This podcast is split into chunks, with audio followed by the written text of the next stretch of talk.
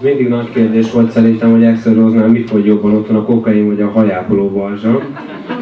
De aki erre a számra nem rúgta szét a másikat egyszer legalább, vagy tízszer, a 90-es években az valószínűleg éber kómában töltötte azokat az éveket, vagy nem született meg, egyik sem megbocsájtató hiba. Szerintem a Guns, hogy is mondjam, csak pillanatnyi föllángolását, ami egy szupernovai jellegű volt, nem utalva itt a Doliról gitárosára. Semmi esetre sem. Tehát azt szerintem nagyjából megbeszéltük, még egy érdekes van a gázról, a, szét, szétesése az egésznek. Szerintem az... engem, engem, engem nem ez fogott meg. Na, engem, engem az fogott meg, hogy mi van akkor, amikor egy ilyen gitáros folyamatosan cigizik. Úgy, mint a Slash. Tehát itt benne van a szájában a cigi. Ja, van még egy ilyen gitáros, akit ismerek, az a Kispál. Kispálnak is folyamatosan ott van a szájában a cigi. Vagy a gitárjában tűzve. Igen, vagy a százas, hogyha úgy gondolod, vagy úgy érzed, de nem muszáj. Jó, most már nem százasnak, most már ötszázasnak hívják. De amikor ők muzsikáltak, akkor még nem volt. Hát ezt a vonó, vonóba kell, vagy a úrok közé. Ja, értem. Ja, De a lényeg az az, hogy a kispál is, meg a slash is úgy cigiznek, hogy a szájukba veszik a cigit, és egyébként ezt csinálja a YouTube-nak a basszusgitárosa is, Adam Clayton nevű zenész, hogy a szájába veszi a cigit, és folyamatosan úgy, úgy játszik az egész szám alatt, hogy az arcában van a cigi. És akkor, akkor arra gondolok, hogy hogy a faszba vesz levegőt. Hogy így folyamatosan füstöl a szájában a cigaretta. Tehát, hogy neki lopnia, mert hogy ez a, ez a rock'n'rollhoz ugye hozzá tartozik, hogy a szádból úgy lop ki a cigit, hogy mind a két kezedre van kötve, mert az egyikkel pendíted, a pult a másikkal meg lefogod. És, és az a lényeg, hogy az ízinek és a slashnek is egyébként. Ja. Igen, itt van a slash velünk. Hogy a szájával van. Nem, a lenti a slash. Mind a kettőnek, ja, én ezt néztem cilindernek. Na, de a lényeg az minden esetre a cigaretta. És a cigaretta az hogy a, mi a szarba van. És az az érdekes, hogy ők tényleg kevesebb oxigént fogyasztanak de azt pótolják belülről rock and roll önérzettel. Ha érthető. Tehát hogy az biztos, hogy így látszik a játékukon, hogy kevés oxigénhez jutnak, hiszen folyamatosan, tehát ha levegőt akarsz venni, akkor vagy az orrodon veszel, és akkor beszívod a füstöt, ami füstöl, az meg a cigidről, vagy a szádon, és akkor meg beszívod a füstöt, ami füstöl a cigidről. Hát igazából ez a két lehetőséged van, de nem baj, mert a rock and roll az, az tehát ez, ez valami ez mindenképpen valami, hogy így nincs szükség kézre a cigizéshez, mert ezzel akkor mérkezed magad, amikor éppen nincs kezed ahhoz, hogy beszúrj.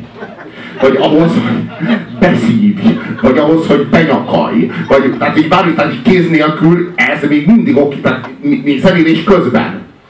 Ezért imádtam az Adam clayton aki fellépett strandpapucsban így összegyűlt körülbelül százezer ember egy stadionban, hogy megtekintse a YouTube-nak a koncertjét, és ő fölment a strandpapucsban. Tehát, hogy így konkrétan így kisétált a lakosztályából, és így mondták, hogy most már fellépés van, és így fölment gitáros, tehát így körülbelül 20 évvel ezelőtt tanulta meg azokat, amiket most így neki le kell játszani, és így kiment strandpapucsban. Azóta is fejleszti basszusgitár tudását. Igen, de hogy hova, tehát hogy ő nekik aztán tényleg ő vagy, vagy zeneszerzővé válik és halhatatlanná, vagy vége van ezek a basszusgitárosok. De van egy szám, hogy különösen te erőszakoltál be a így, így van, így van, és pont erről akarok beszélni. Tehát, tehát ez a szám, ez, ez azért zseniális szám, mert a Guns N' Roses, vagy maga Axl Rose megírta az egész Guns N' Roses-nak a végét. Ez egyáltalán nem a legjobb számuk, de, de mégis szerintem ez a legzseniálisabb művészeti alkotásuk, mert benne, ez egy hipergicses szám, amiről szó van, még nem mondom meg a címét, de, mi, de minden, idő, minden idők leggicsesebb videóklipje, az viszont egészen is százszerzelékig biztos, ebből már szerintem az igazi Guns tudják, hogy milyen. Tudja azt, amit a November és a Don't Cry, minden tud, de már, de már nincs türelme és kedve végigcsinálni. Tehát a, ami végül a Spaghetti Incident albumhoz vezetett, ami egy ilyen oda izélt izé, azt látjuk ebben a számon elkezdődni.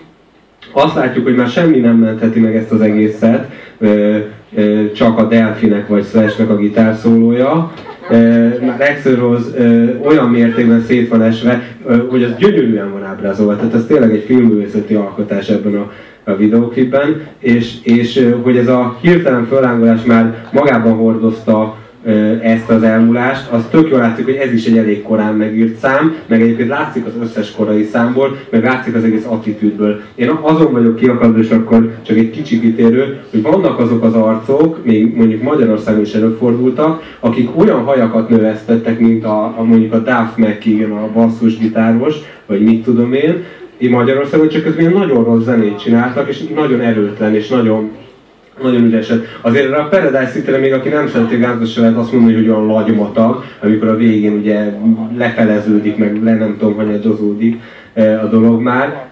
Az biztos, hogy nem lehet azt mondani, hogy lagymatag, miközben hát Magyarországon azért hallottunk jól egy lagymatag, de szerintem külföldön is egy csomó hard rock együttes, az végtelen iszonyatosan nyálas, és a gáz pont azért jó, mert még azoknál is nyálasabb, tehát azon a fronton veri őket, és közben még megvan benne a vagányság is.